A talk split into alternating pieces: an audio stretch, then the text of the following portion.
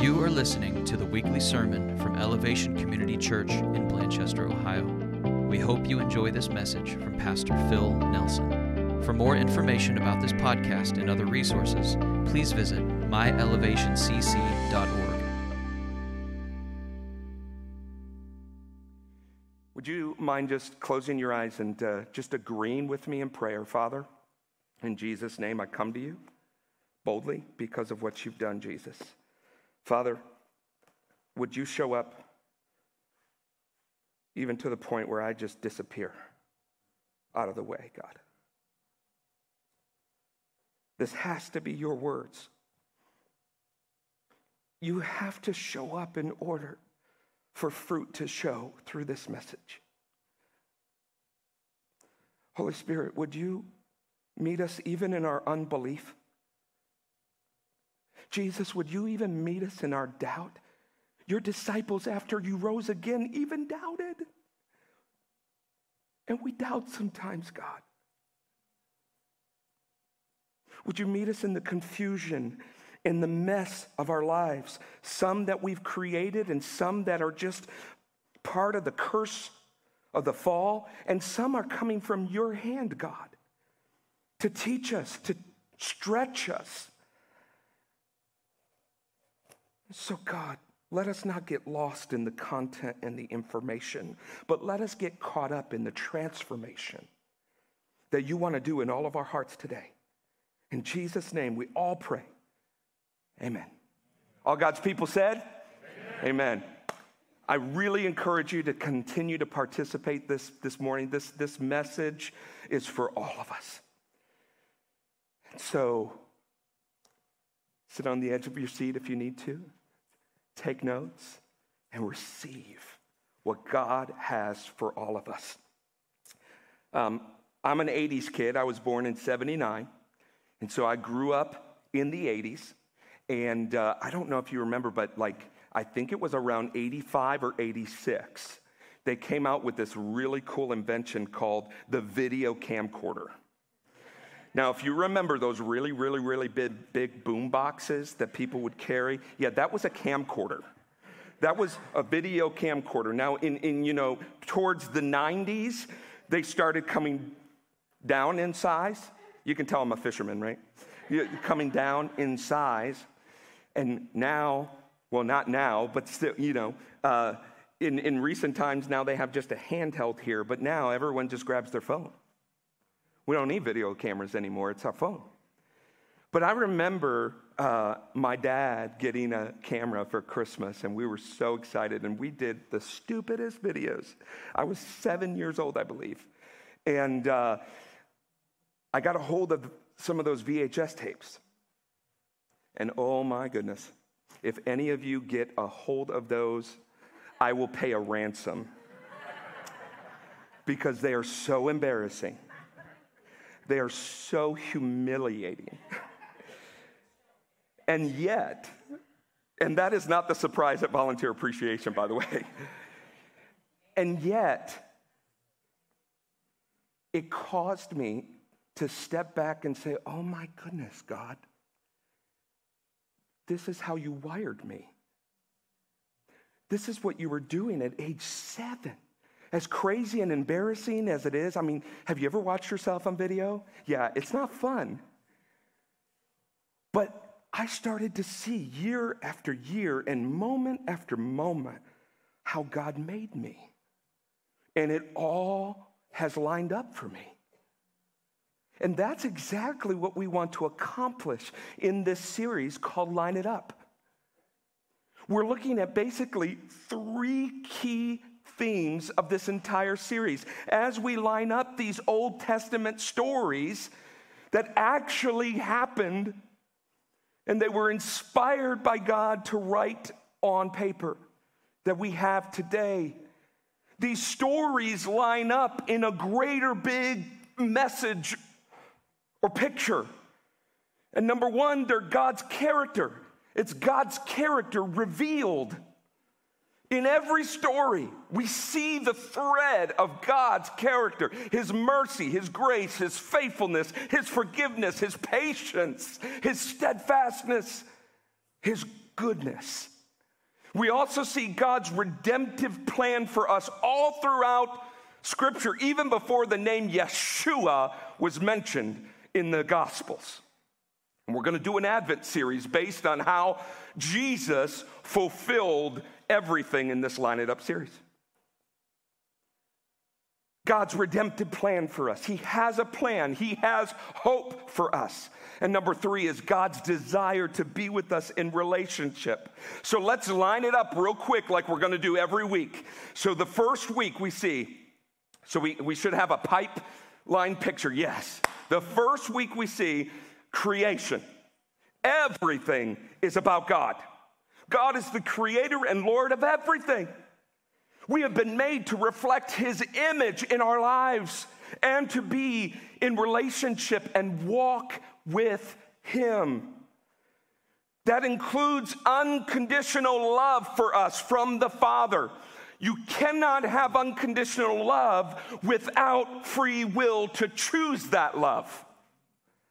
And in that free will, God gave the risk into the hands of humankind, knowing that they would believe a lie and fall away from trusting and believing in the one true God, instead, worshiping other gods and putting themselves and the things of this world on the throne of their lives. And we see time and time again that it just doesn't work. But here's God's character. Number one, he kicks Adam and Eve out of the garden of perfection because sin cannot dwell in the presence of holiness. But here's God's character again merciful and gracious. He still kills a lamb. Say a lamb. That's going to be a theme for today. A lamb. He kills a lamb. The first death in all creation, the very first thing that has to die is an animal, a lamb. What did he kill it for? To clothe their shame and guilt. Genesis 3 and 4, 5 and 6 are pointing to Jesus Christ already.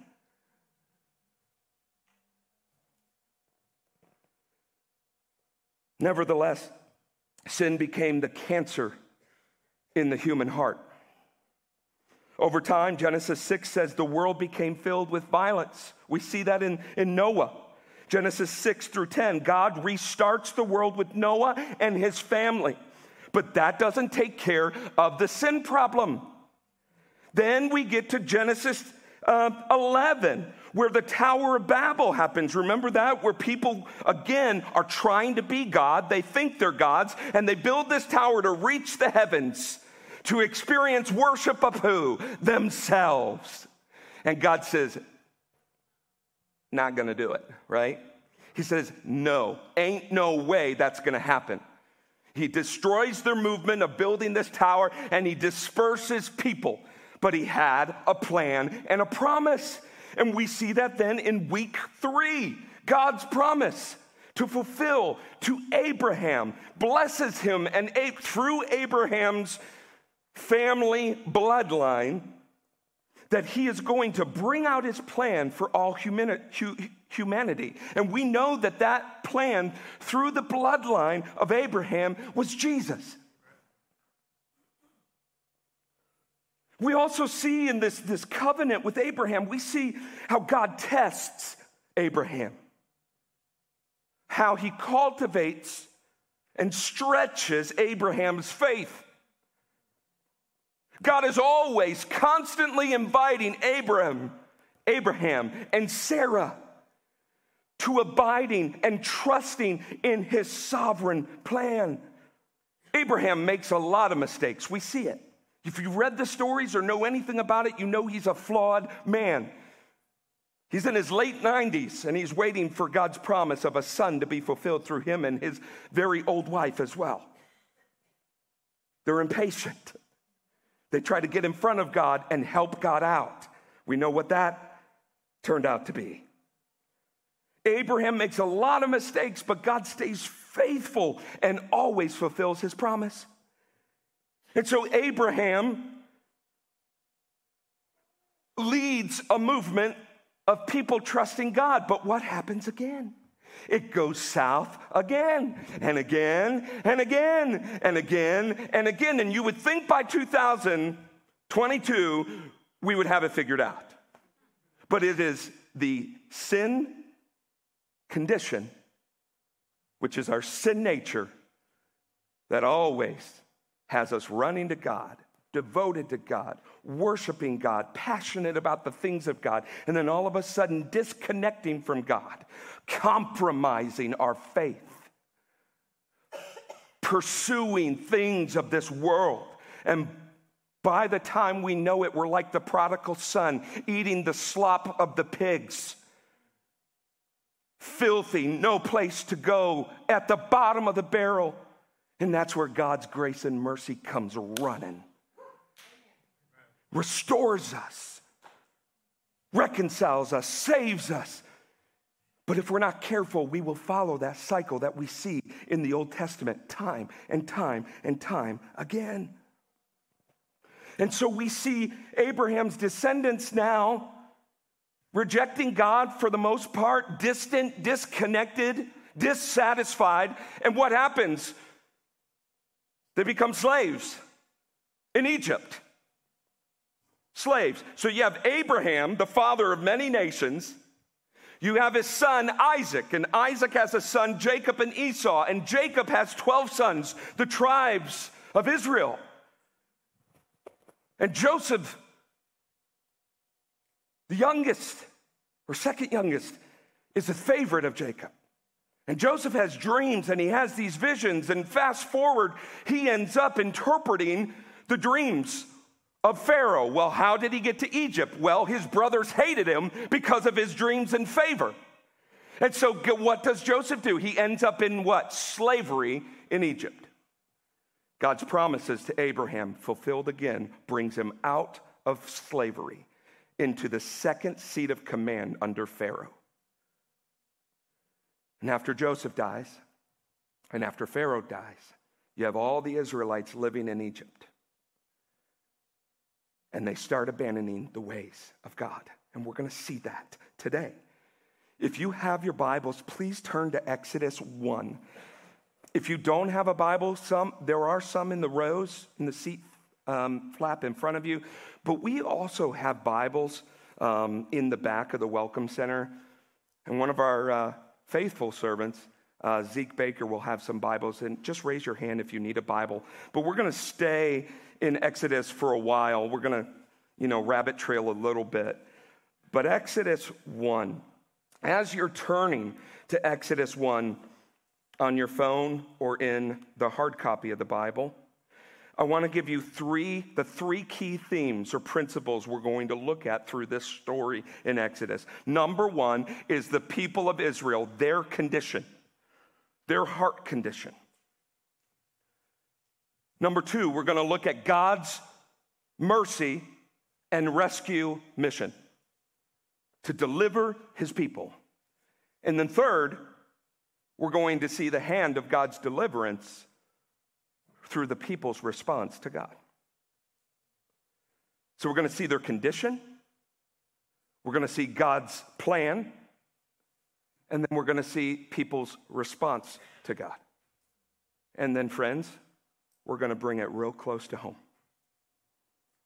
We have a decision to make today. So, Exodus 1. This is the first scene that we see. Israel's condition is they are in the bondage of slavery. They have no rights. The people of God, they have the promise of God, and yet they are in chains. I would love to read Exodus chapter 1, verse 8 through 14, just to give us a little background of what's happening here. Verse 8. I'm getting there. Now, there arose a new king over Egypt. This is after Joseph was the assistant to this one Pharaoh who had gave favor to the Israelites because of Joseph.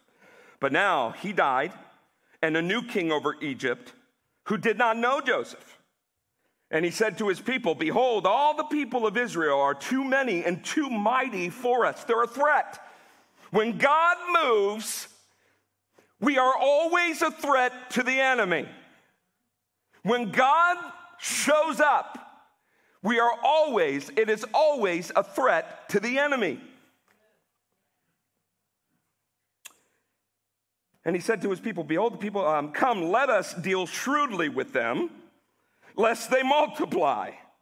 And if war breaks out, they join our enemies and fight against us and escape from the land. So they're in fear of themselves and fear in, in danger of these Israelites who trust in the Lord. Therefore, they set taskmasters over them to afflict them with heavy burdens. They built for Pharaoh's store cities um, but the more they were oppressed, here's God, the more they multiplied.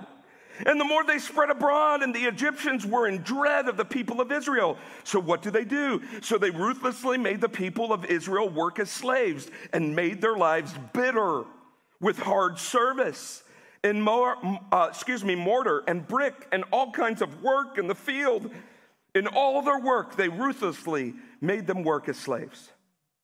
Then the king of Egypt said to the Hebrew midwives, Here's where crosses the line and where Pharaoh claims to now be God.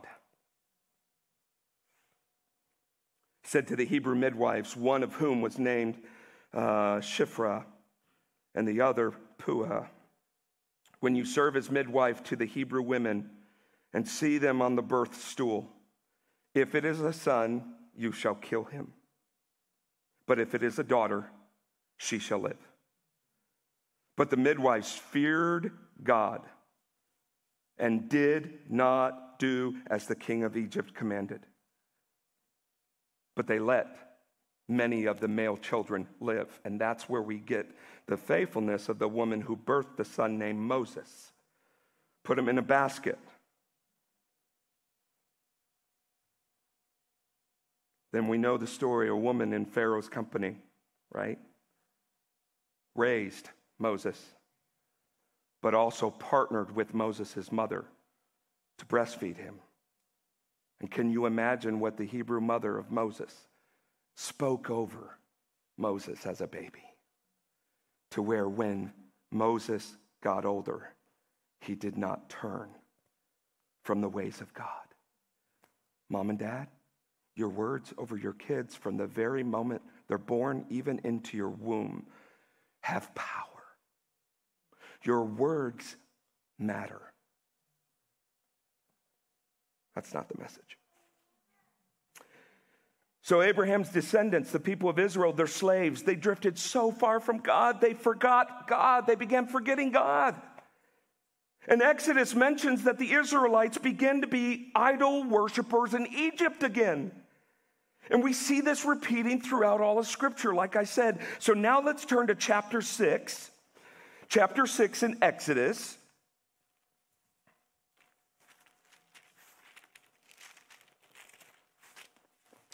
Verses 3 through 8.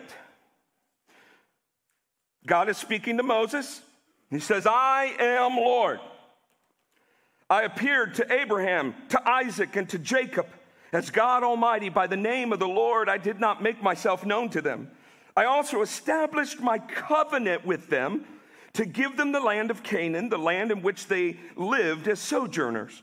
Moreover, I've heard the groaning of these slaves, my people in bondage, and I have remembered my covenant. Say therefore to the people of Israel, I am the Lord and I will bring you out from under the burdens of the Egyptians, and I will deliver you from slavery to them. And I will redeem you with an outstretched arm. Outstretched arm is powerful. It's like wielding a weapon of war.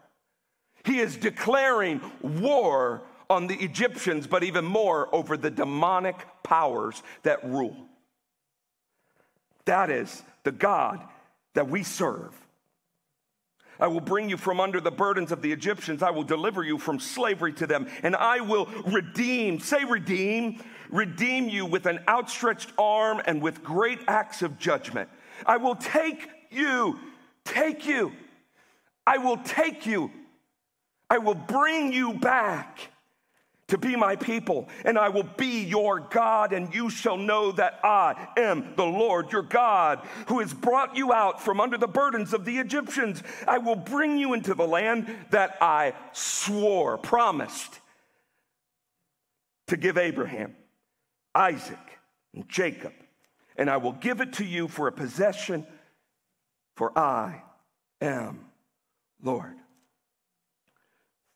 Now, for those of you who have your Bibles out,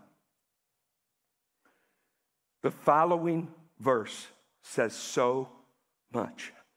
Can you imagine being Israelites, captive in bondage, literally being tormented and worked beyond what you can even handle? People are dying in the fields and everywhere, either being whipped and punished or being overworked and you are crying out. And all of a sudden, God's servant Moses comes and says, God promised to deliver you.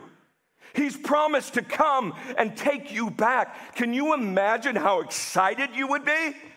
Can you imagine how you're ready to storm the gates of hell because God said He is about to move? Someone who has verse, is it eight or nine? Verse nine. Would you read that aloud? Kevin, you have a mic. Could you read verse 9? Do you have it? Exodus 6, verse 9. Moses reported to the Israelites, but they did not listen to him because of their discouragement and harsh labor. They didn't believe him. They were covered with a spiritual veil of unbelief. Mark this or thumb in your Bible. Second Corinthians chapter 3, verse 15. It says, From the moment of Moses and the people who were held in unbelief had a veil over their eyes to where they could not see the things of God. And it says, To this very day, the people chosen by God still have a veil over their eyes, including us, if we do not receive the sacrifice of Jesus through faith. And the only one that can remove that veil of unbelief is the Holy Spirit, not man.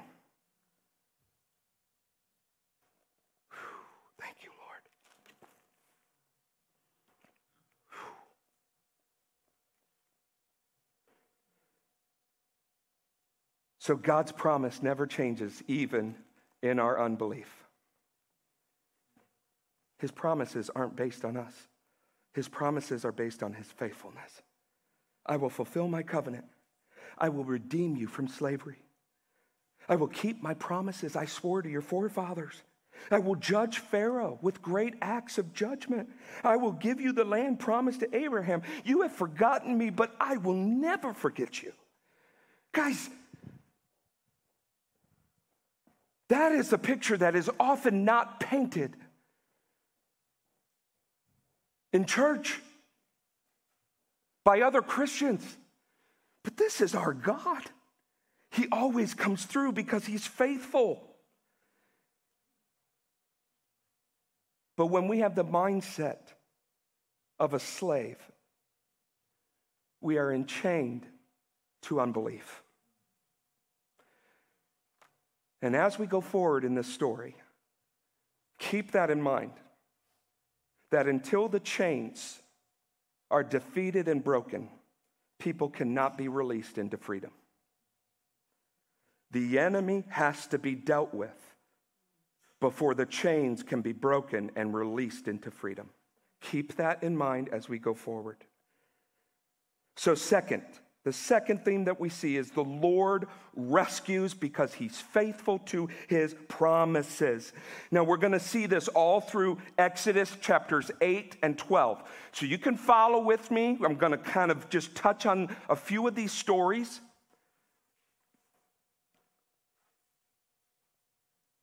But God says, I will deliver you from slavery, and I'm going to redeem you by who? By my power by my righteous hand. What is he saying to Pharaoh? Okay, you're doing all of these things by your power, just watch my power. Yeah, and that's what God does time and time and time again, all throughout Scripture, and even in the day we are living. God will not be mocked. Can I say that again? God, Jehovah God, will not be mocked. Every knee will bow, and every tongue will confess that Jesus is Lord. He has the last say, and He's won the battle, and He wants to set us free. God wants to redeem His Hebrew people. What does that Christian word redeem mean? We hardly ever use that in our language. Redeem. It simply means this to buy back something that which was lost to buy back, say buy back, something that was lost. Yeah. So God is buying back his people who were lost and are in slavery. God is about to dish out payment to purchase his people back. This is a theme that goes throughout all scripture. And all throughout the Bible, listen, God is in the business of redeeming. What does that look like? He takes the broken pieces in our lives. He takes sinful people and he purchases them with his own blood, rescuing them and taking us back to be his. God's promises are for our good. He promises to rescue and deliver us. But first, he must deal with the enemy. And we see here in Exodus him dealing with the horrible acts of Pharaoh, who has exalted himself as God. And he deals with them. And in this, in this is a key principle. It's not on the screen. Know this there is no redemption There is no freedom. There is no restored relationship with God, no promised land of blessings until the enemy is crushed and dealt with. So God deals with Pharaoh. And let's even look in these chapters, we see the 10 plagues. Many of you are familiar with them. If you're not familiar with them, I really encourage you to read Exodus chapters 8 through 12. It is jam packed with some interesting stuff.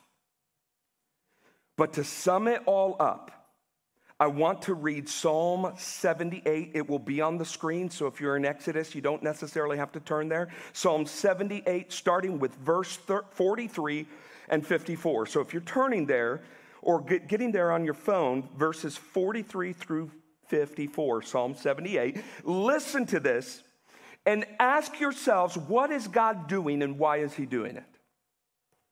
Here it is. When he performed his signs in Egypt and his marvels in the fields of Zoan, he turned the rivers to blood so that they could not drink of their streams. Friends, this is what wicked wizards and magicians would do. God is saying, Look, I'm doing it. You don't have that kind of power to do what I do. So they didn't believe. Then he sent swarms of flies, which devoured them, and frogs, which destroyed them. He gave their crops to the destroying locusts, and fruit of their labor to the locusts. He destroyed their vines. This is God all power with hail, and their sycamores with frost. He gave over their cattle to, to the hail, and their flocks to the thunderbolts. He let loose on them. He let loose. He is having war and vengeance upon evil. Excuse me. He let loose on them with his burning anger, wrath, indignation, and distress, a company of destroying angels. Do you get it here that God doesn't like sin? Okay, just making sure that's clear. He made a path for his anger. He did not spare them from death, but gave them but gave their lives over to the plague. He struck down every firstborn in Egypt. What did Pharaoh do? What was one of his ploys to get rid of the Egyptians? To kill the firstborn men, male. What is God doing here? He's saying, I'm God. You're not. He led them and say, uh, excuse me. Then he led out his people like sheep and guided them in the wilderness like a flock.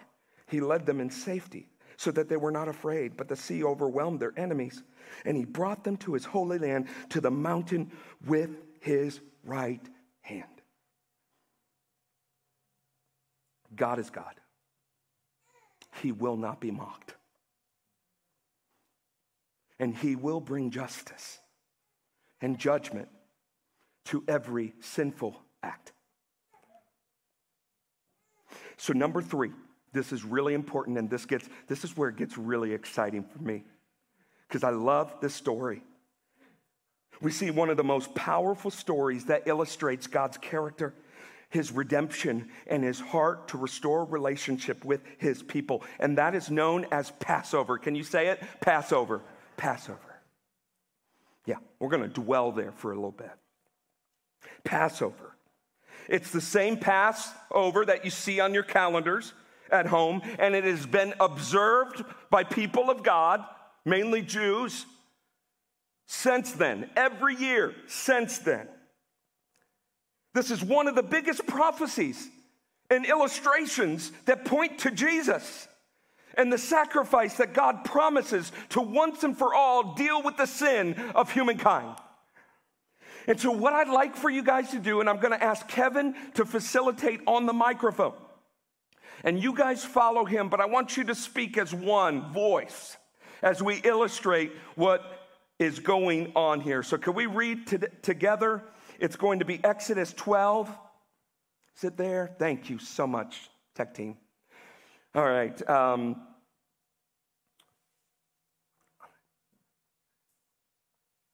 yes, that is correct. I'm just making sure it's the right one. Okay, are you ready, Kevin? Here we go. For, For I will pass through the land of Egypt that night, and I will Everybody. the, the firstborn in the land of Egypt, both man and beast, and on all the gods of Egypt I will execute judgments. I am the Lord. The blood shall be a sign for Sign. you on the houses where you are. And, And when, when I see the blood, I will pass over you, and no plague will befall you to destroy you when I strike the land of Egypt. Next slide. Then Moses. All, all the elders of Israel said to them, Go and select lambs for yourselves according to your clans, and kill the Passover lamb. Take a bunch of hyssop and dip it into the blood that is in the basin, and touch the nail and at the doorpost that uh, the blood is on the basin. None of you shall go out of the door his house until the morning. Next slide. And when, your children, children say to you, What do you mean by this service? You shall say, It is the sacrifice of the Lord's Passover. For he passed over the house of the, of the people of, of Egypt when he struck the Egyptians, spared our houses, and the people bowed their heads and worshiped. God came through on his promise.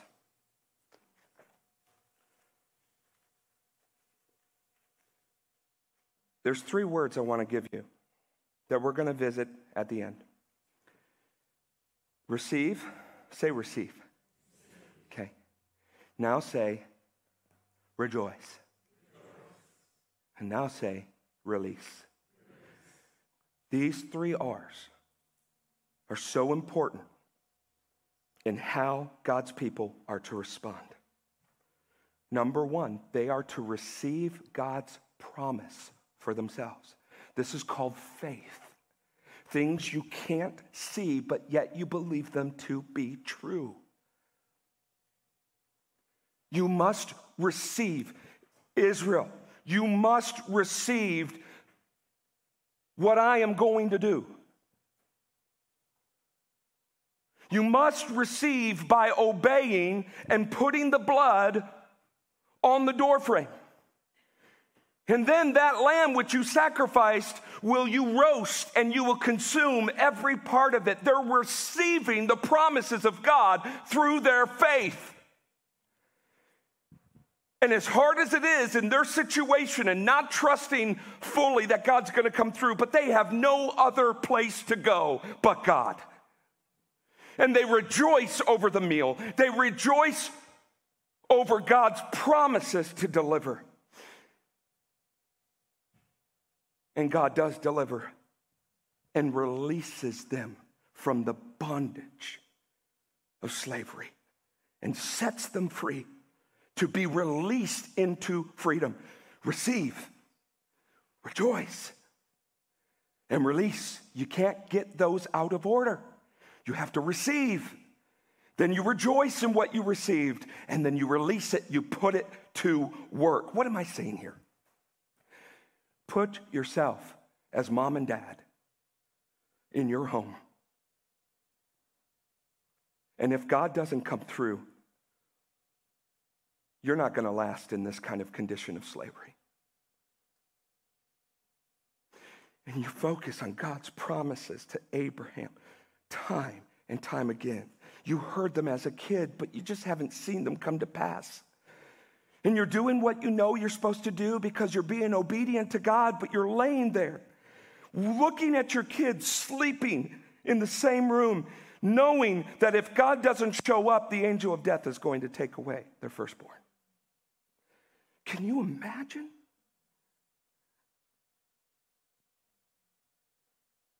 And then when you open your eyes, you hear screams throughout all of Egypt but the screams aren't coming from your home.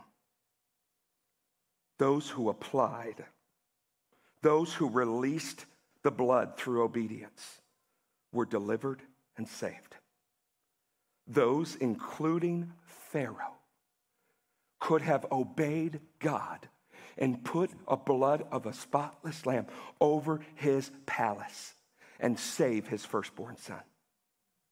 The legacy of all of Egypt gone because of disobedience and not accepting the free gift that God had for them. This story is so powerful. We see people of God in slavery, no hope, no power, no future, and yet God's promises,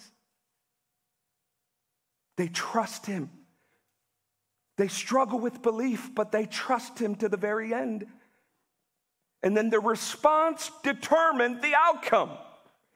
God provided the lamb.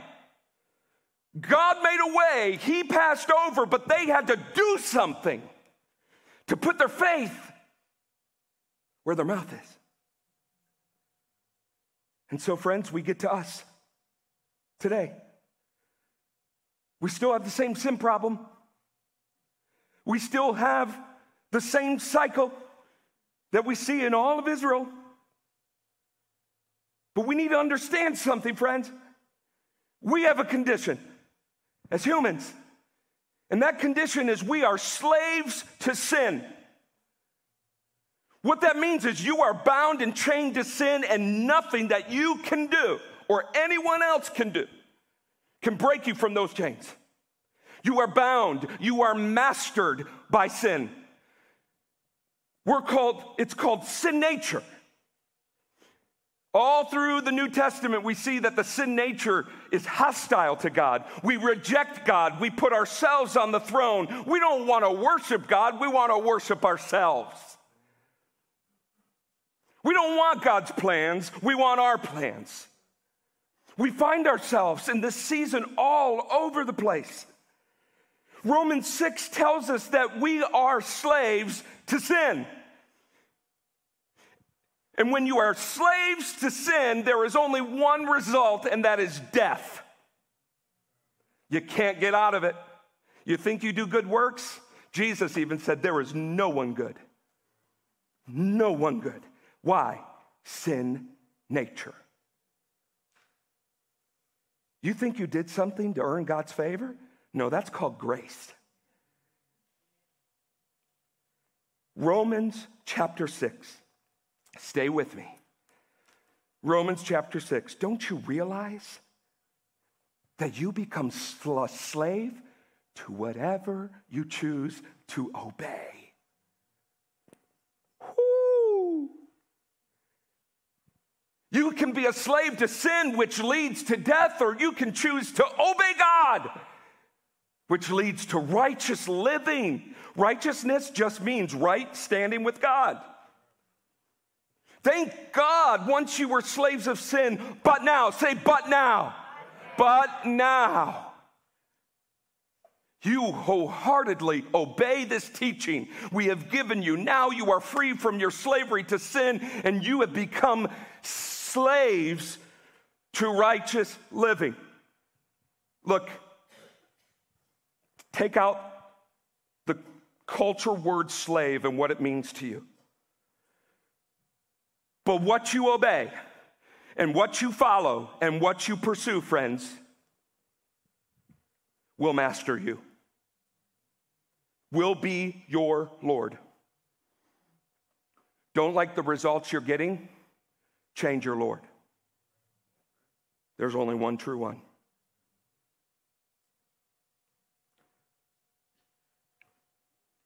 We're slaves to sin. We have to acknowledge that. There's no way out of it but the promise of God. Let's look. Christ is our ultimate Redeemer to buy us back. Look at this in Romans 3, verse 23 through 25. Stay with me because this is this packs a punch here. For all have sinned, all. You know the Greek and the Hebrew word definition for all is all. All have sinned and fallen short of the glory of God and are justified by his grace. What's grace? Undeserved favor as a gift through the redemption, purchasing us. That gift that is free to us cost Jesus his life. Whom God put forward as a propitiation by his blood. Propitiation literally means the judgment has been paid by his blood to be received. Say received. There's that word. Say received. Received by faith. Ooh. So you're saying that Jesus paid the blood, but there's something we need to do? Yeah, that is what I'm saying, but not works receive. Christmas is what? A couple months away, y'all. How crazy would it be if the gifts that were given to you, paid by somebody, stayed under the tree wrapped and you never opened them? Who's the fool now? Right? It's a gift, but it has to be opened. Moving on. This was to show God's righteousness because in his divine forbearance, he passed over our sin. He passed over our former sins. Friends, when was Jesus crucified? On Passover. Take that in. You think God didn't have a plan from the beginning? His promise to the Israelites to deliver them if they applied the blood on the doorway of their home is pointing to Jesus Christ, who died and took his last breath on Passover. So God would pass over the sins of people. His blood was shed for you. But you have to receive it, y'all. Do you remember the point I made that before redemption and freedom can happen, the enemy must be dealt with? The serpent's head was crushed when Jesus was nailed to the tree. Death was defeated. Sin was broken. The grave empty because Jesus dealt with the enemy once and for all.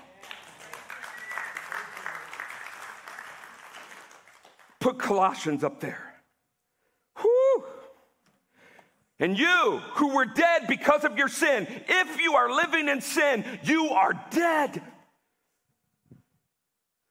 And because of your sinful nature was not cut away yet, then God made you alive with Christ. For he forgave all your sins. He canceled the record of the charges against us and took it away by nailing it to the cross. In this way, he disarmed the spiritual rulers and authorities. He dealt with it. He shamed them publicly by his victory over them. This is called, my friends, atonement.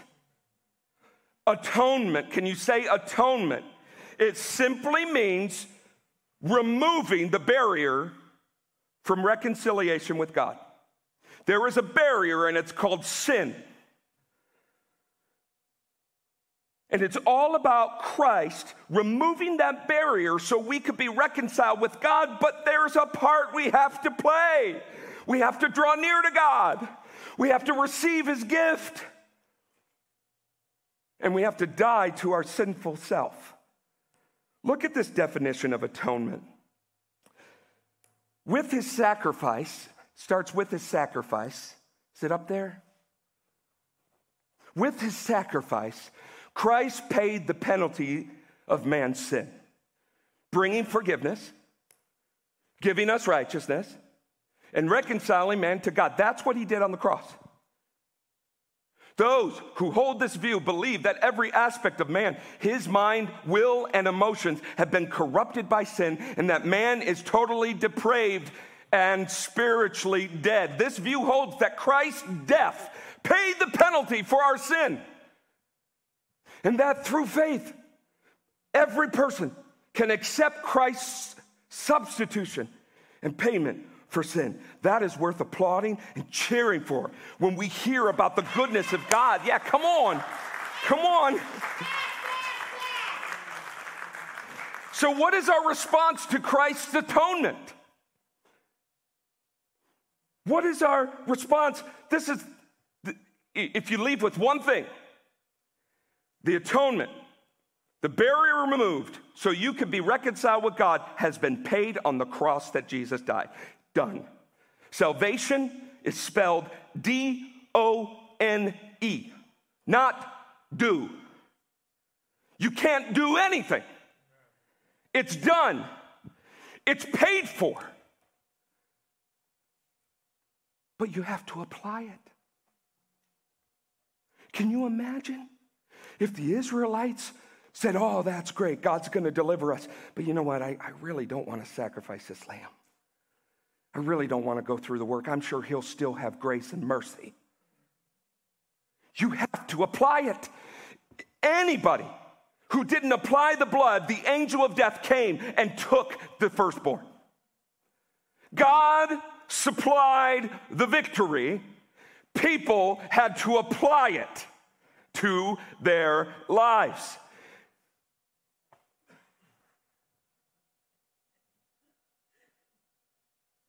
How many have grown up in church, heard the gospel message, said the sinner's prayer? How many of you have even witnessed to people about what Jesus did on the cross, and yet you don't believe it? How many of you who say you believe it but never received it? You have to receive the free gift. And when you receive it, it changes your life. And here's the secret in order to gain the life of Christ and to apply it to your life, you must die. You must die to your sin nature so that Christ and his payment can cover you. But you have to apply it. Look at this gospel song. If you haven't heard it, it's new. It's by Charity Gayle. It is amazing. She sang the song I Speak Jesus. This song is so powerful. Look at this. I was a wretch. You. You. I remember who I was. I was in slavery. I was lost. I was running out. Of, I was blind. I was running out of time. Sin separated me. The breach was too far. That's the barrier between us and God. But from the far side of the chasm, you held me in your sight. So you made a way. Across the great divide, you left behind heaven's throne to build it here inside. Applied. It's got to be applied. You can believe it. You can go to church. You can even lead Sunday school. You can pray your prayers. But if you don't allow Him inside, you are still in your sin nature and not saved.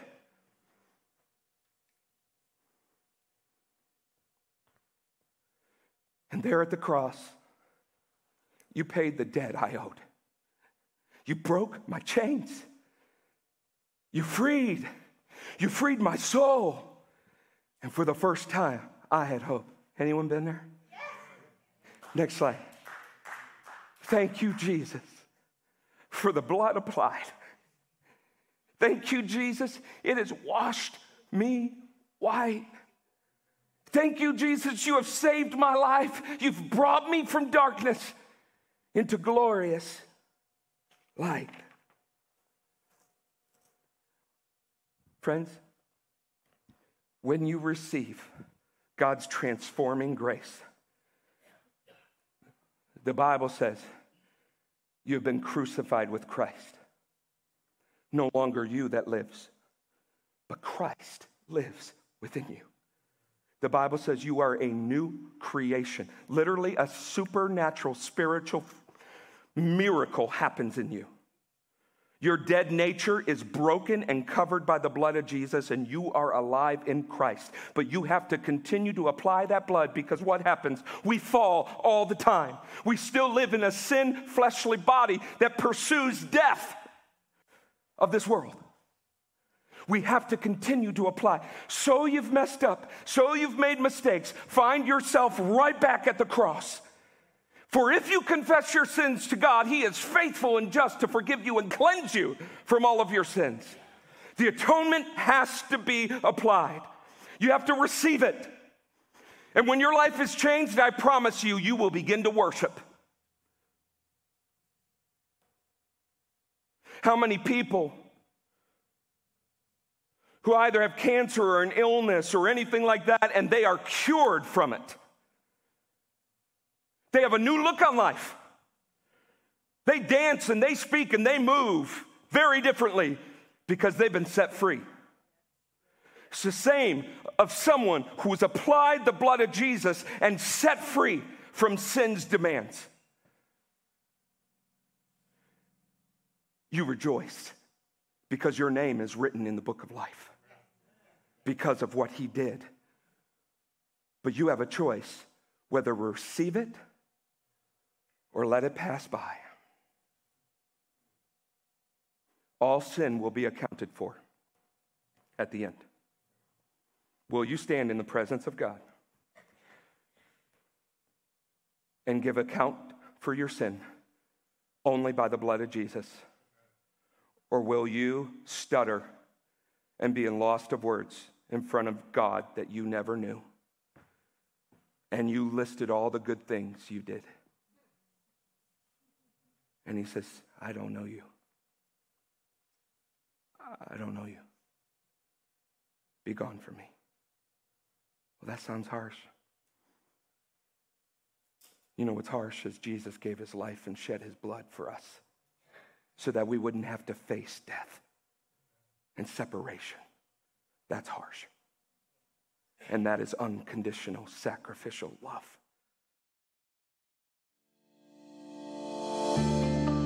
Thank you for listening to our weekly sermon. If you'd like to go deeper with another resource from our church, please check out our weekly Impact Bible Study podcast as well. Both of our podcasts are available on iTunes, Stitcher, and SoundCloud.